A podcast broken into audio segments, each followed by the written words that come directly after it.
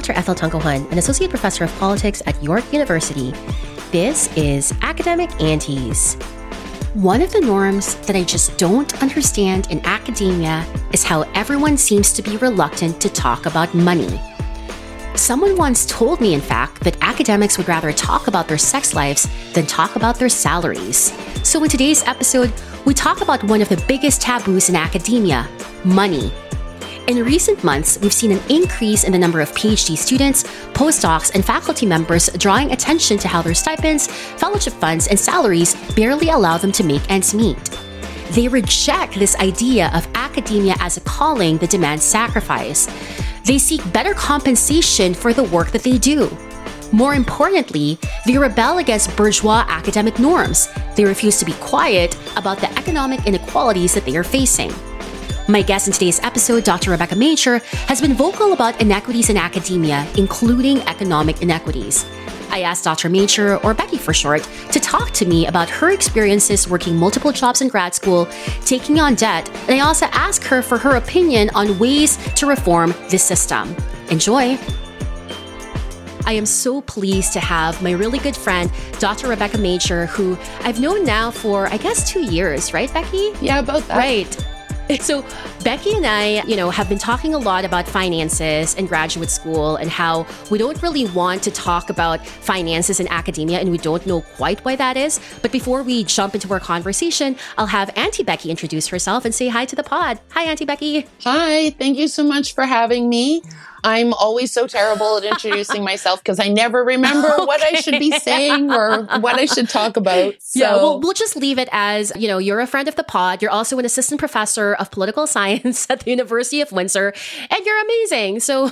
yeah, does that sound okay? Oh, you're so kind. Yay. You're awesome. So, yeah, so just jumping right into this, I guess my first question for you is, you know, can you talk about money and academia. And, you know, when we were having an offline conversation, we were talking about why, we, well, we were wondering why is it that academics don't like talking about money and academics specifically don't like talking about money in graduate school. Do you know why that is? And can you share a little bit about your experiences navigating financial concerns during graduate school? Yeah, I mean, for me, when I was going to university, I was living in an area of Saskatoon in a little 500 square mm-hmm. foot house with my dad.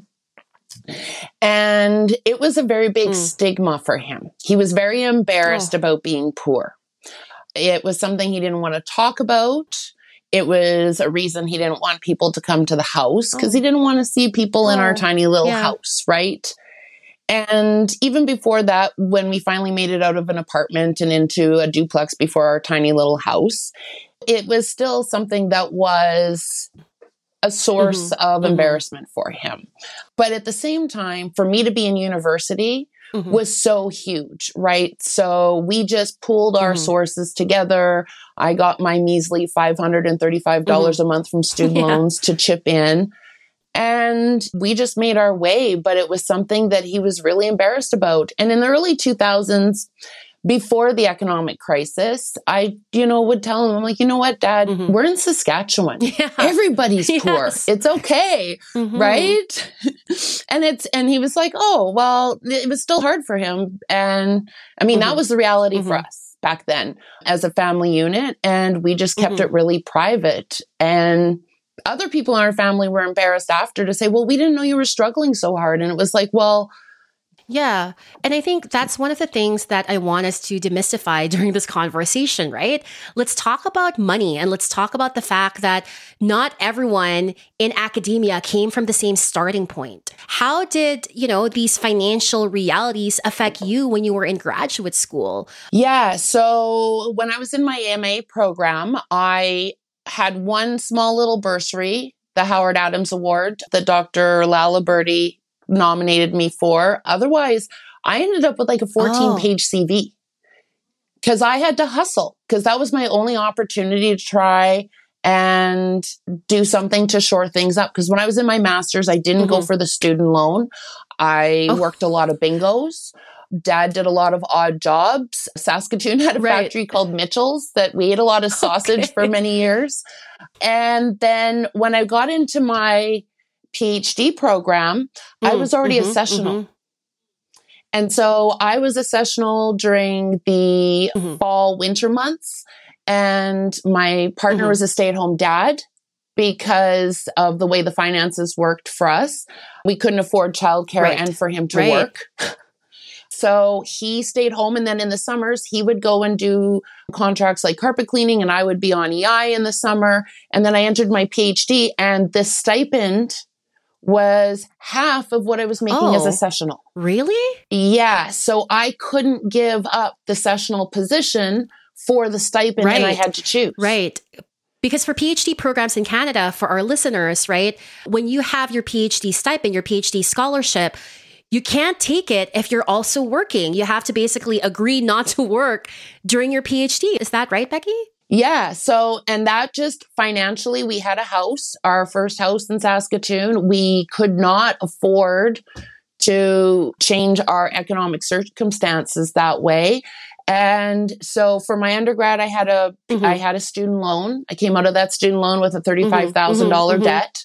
And then in the PhD, after the first year or two, we were struggling so much. I went back and started getting oh. my student loan again. And so I came out of my PhD with a six figure student loan. And people say, oh, well, you shouldn't take on debt in grad school. But there are some of us that we would never have made it out of our 500 mm-hmm. square foot house had we not mm-hmm. taken on that mm-hmm. debt.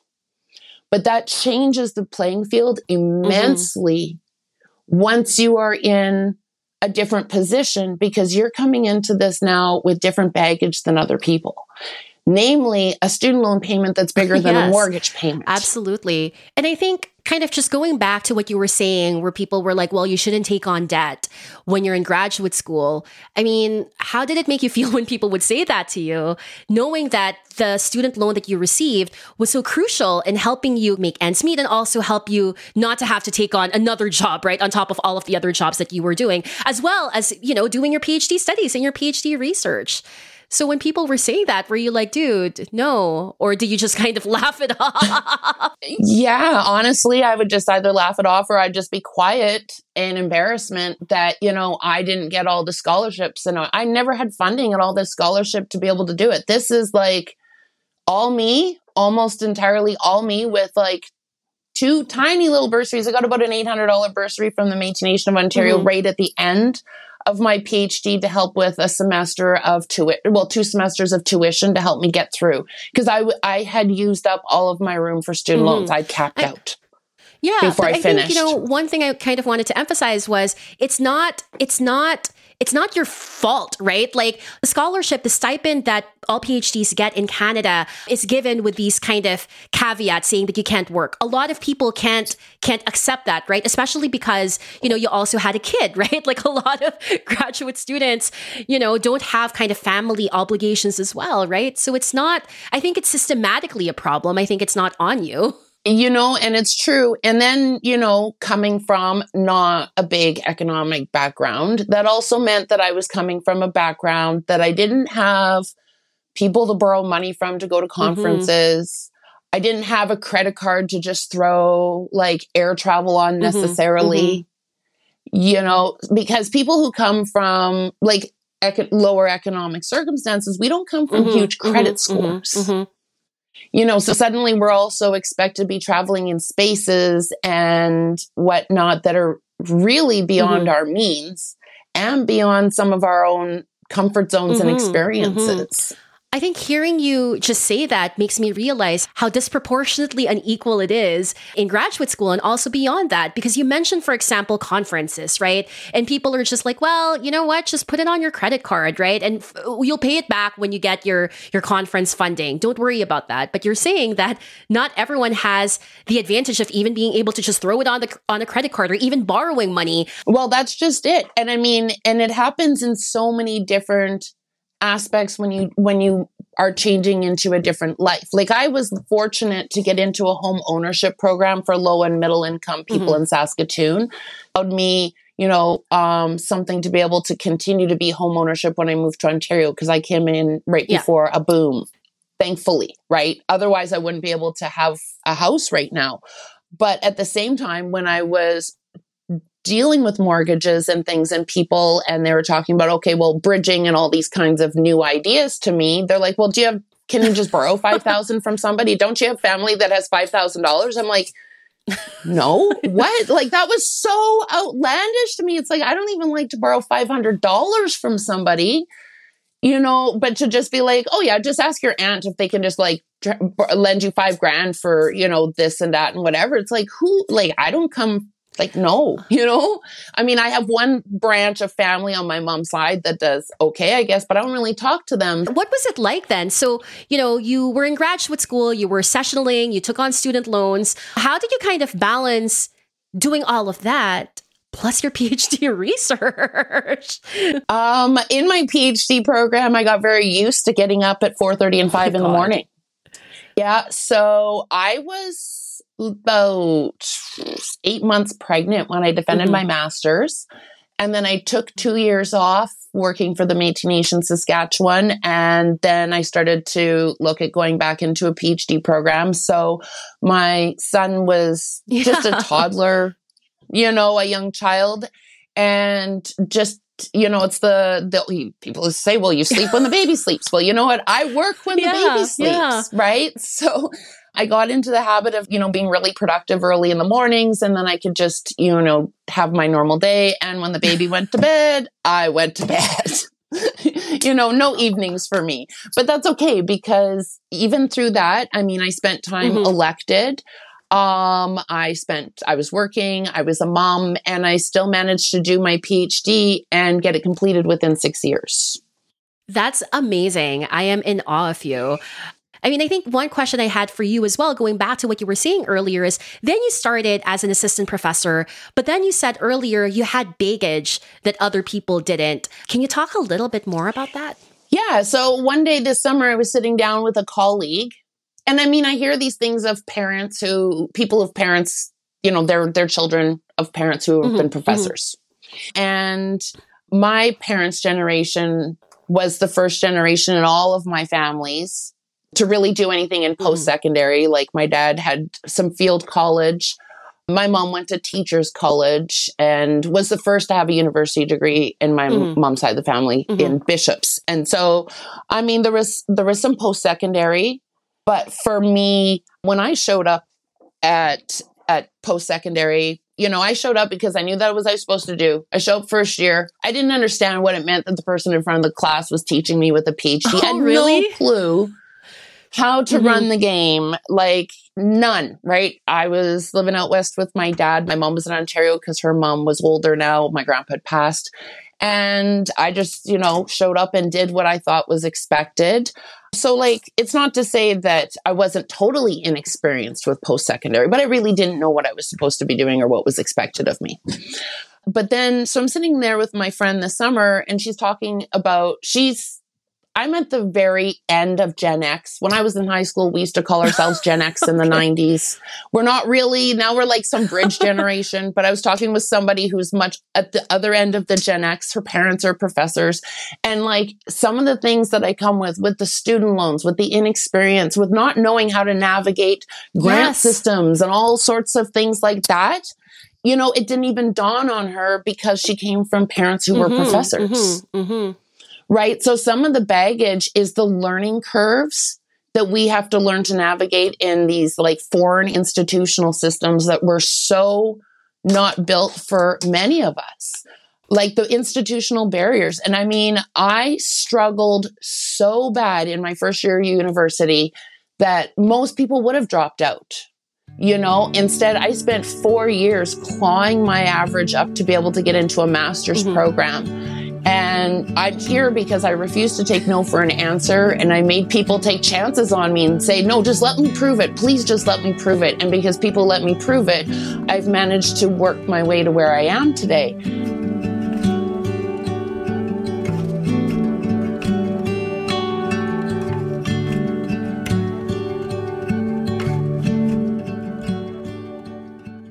You know, for listeners, one of the studies that came out last year, and we'll link it into the show notes, is that I think a third of all professors have parents who are professors, right? So they understand the world that their entering and they understand some of the norms. And so, one of the things that's interesting, Becky, as you were talking about your friend, is that she didn't even realize that things like student loans and things like learning all of these norms that are so normal to her is something that a lot of us have to claw our way into, right? We have to kind of figure things out. So, you're talking about social situations. I mean, how are these social situations also, I guess, markers of class privilege? Um, well, honestly, you just need to go to a department Christmas party that includes graduate students. Can you tell me more? What do you mean about that? okay, so I mean, honestly, I come from a place where most of my my Christmas parties in my home are like kitchen right. parties, right? Everybody's either in the kitchen or around the food and there's music going and stuff, and that's normal. But then you go to an academic Christmas party that might be in a fancy house on Sass yeah. Crescent, let's say, yes. right? The people that are clearly not used to the social environment are the people that are the small little circles clustered around the food table. Mm, mm-hmm, mm-hmm, right? Mm-hmm. Or sitting off to the side that you would think of, and you think of wallflowers. Mm-hmm, mm-hmm, mm-hmm. Right? And it takes a lot to just take that breath and dive in. For sure. And I think, you know, just as hearing, as, as you were kind of describing these social spaces, right? One of the things I remember most clearly, especially as a PhD student at the University of Toronto, is some of my peers knew what wine to order, right?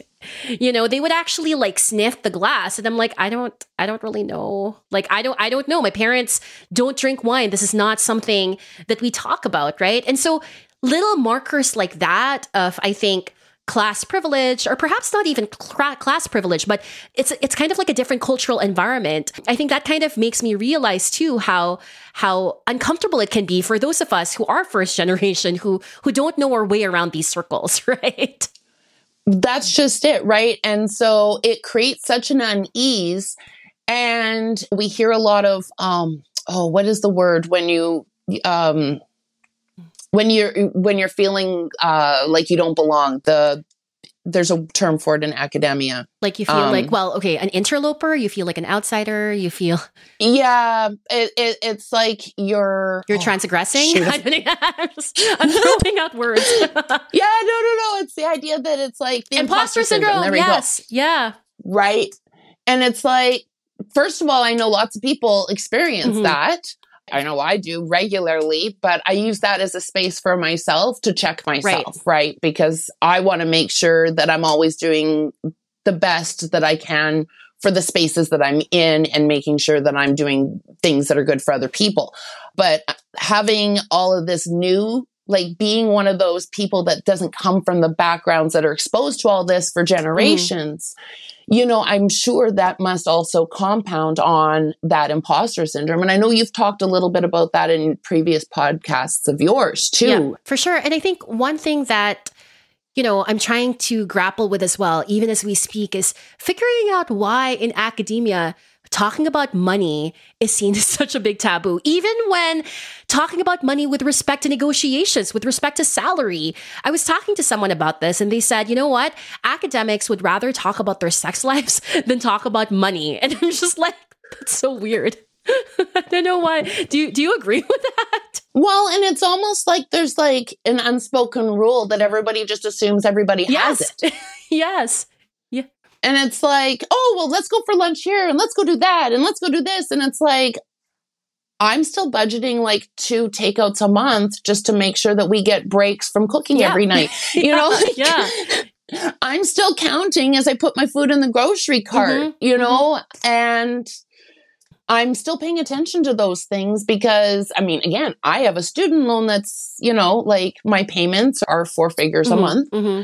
And it's just it's taken for granted. mm, mm-hmm. right? And there's just those certain assumptions. And you don't want to be like hey i can't. But at the same time you know you get another guilt because for me i see other students people that are struggling you know that are doing financial fundraising and stuff. And i wish i was in a position that i could contribute more to that. Yeah but I feel guilty because I'm still paying for my own education. Yeah, but you shouldn't feel guilty though. And I think what this conversation shows us is that we do need to talk about financial privilege in academia, right? Like even as professors, for God's sake, right? Because there's this assumption that, oh, well, all professors are on the sunshine list, which isn't true, right? Or that all professors have kind of attained this bougie lifestyle. And you're saying that mm, that's not actually true for, for some professors, right? And I mean, especially those that have had to you know, work their way up, right? And that looks different for every single person. Just like my master's looked very different from my PhD. Unfortunately, my dad wasn't with me anymore when I did my oh. PhD. It was something that he wanted to see me do.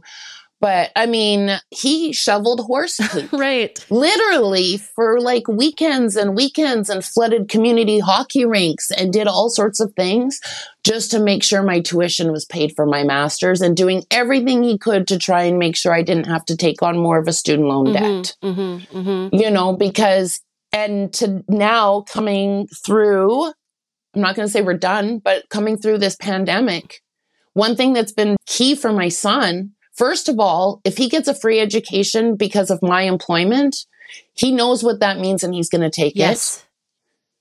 And second, he's also seen that we struggled less than others mm-hmm. because I had an education compared to where we started out before. Mm-hmm. Mm-hmm. mm-hmm. And even though we weren't always doing the greatest during the pandemic because of student yeah, loans and yeah. things, we still found other ways to make sure that we were at least finding ways to give back. Mm-hmm. Whether it's every two weeks when I was at the grocery store and I was buying a couple of those like brown yes. bag food bank yeah. thingies or whatever, right? Like, and found ways to put money into the local economy because there's always somebody that was still doing worse than we were. And I think this goes to show, you know, that common adage saying that people who did not come from financial privilege are actually more generous than people who were really well off, right?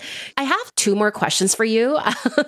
the first question yeah. is the podcast has a lot of PhD students, graduate students, and also early career scholars listening who are feeling like they have this imposter syndrome and how talking about money and outing themselves as not having as much money might even kind of bolster their imposter syndrome. So, what advice would you give people who perhaps were in your place, like when you were in your PhD, people who have to hustle, who have to think about, you know, counting their money, right, to make sure that they make ends meet? What advice would you give them? Honestly, be proud that you're working as hard as you are and you're doing it anyway. Mm right? I wish I was less embarrassed at certain times. And I know that comes from trying to overcome the stigmas that I was raised in, that it was like, you know, in a, it was supposed to be a source of embarrassment. Mm-hmm. No, it is a reaction to colonial institutions and systems of oppression and people who are working to overcome them. Mm-hmm, mm-hmm. Right. And it, yeah, you know, sometimes we have to work harder.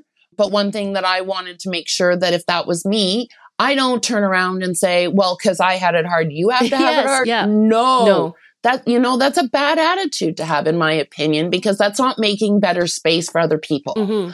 And if we don't start talking about it, how are other people going to see that there is space for that? Absolutely. And I think one of the things that I kind of wanted to end on, and this is another question I wanted to ask you, is what are some of the ways through which we can shift these structures of power that make it so hard for people without financial privilege to rise up? And I'm thinking about a lot of the labor actions taking place within university sectors, right? Who people who are drawing attention to the lack of funding that graduate students have, right?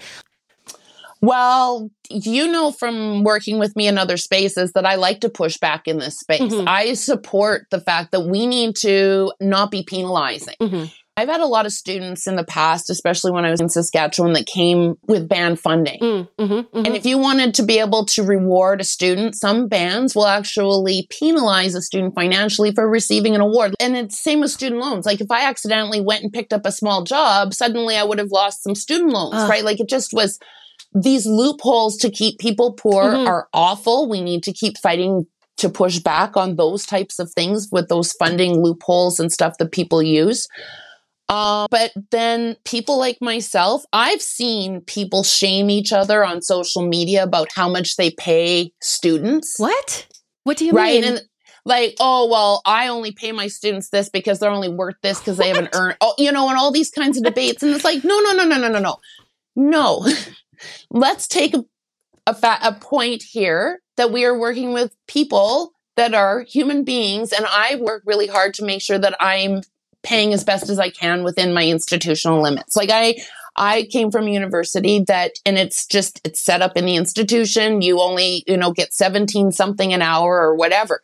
Well, I make sure that I'm doing over $20 an hour. I won't say because I don't want to, you know, out everybody all over social media and things, but I do make sure that I am trying to pay as much as I can. Mm-hmm.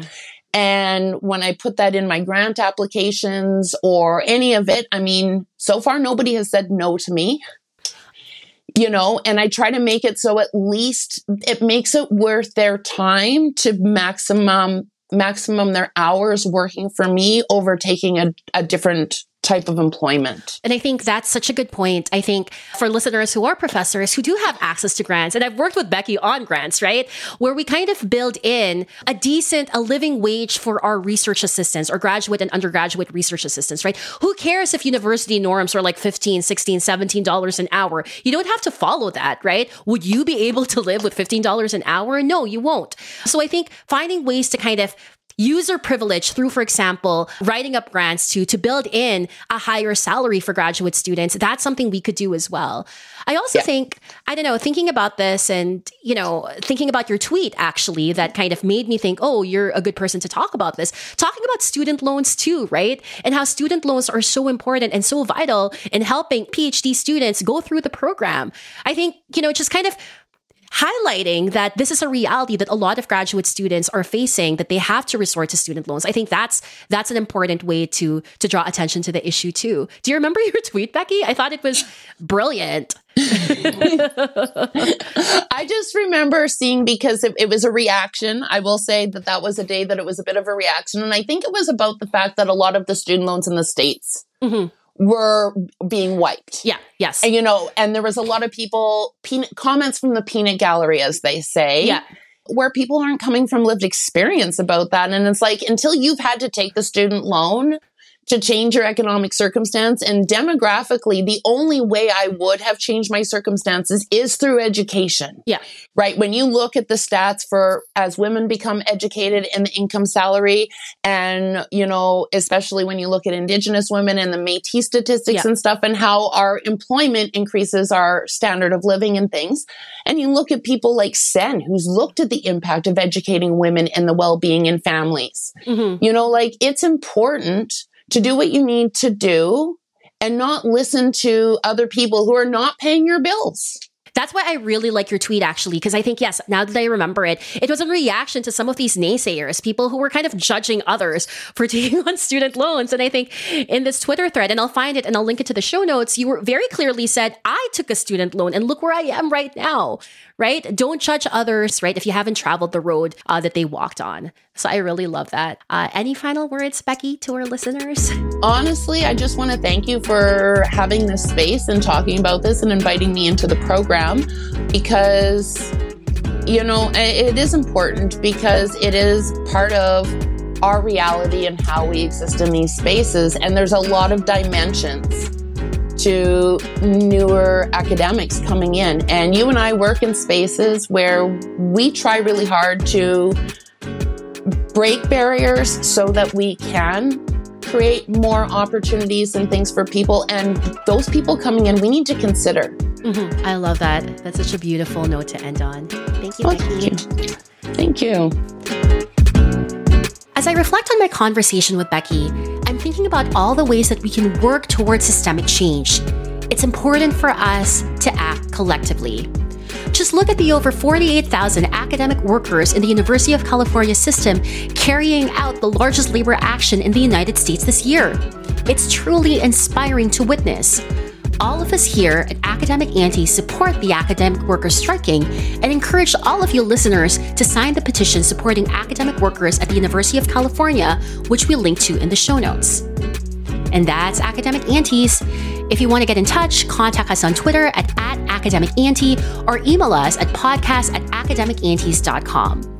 If you like what you're hearing, visit academicaunties.com slash support to find out how to support this podcast. This includes becoming a Patreon supporter, which goes right into the production of this podcast. Today's episode of Academic Aunties was hosted by me, Dr. Ethel Tungohan, and produced by myself, Wayne Chu, and Dr. Nisha Nath. Tune in next time when we talk to more academic aunties. Until then, take care, be kind to yourself, and don't be an asshole.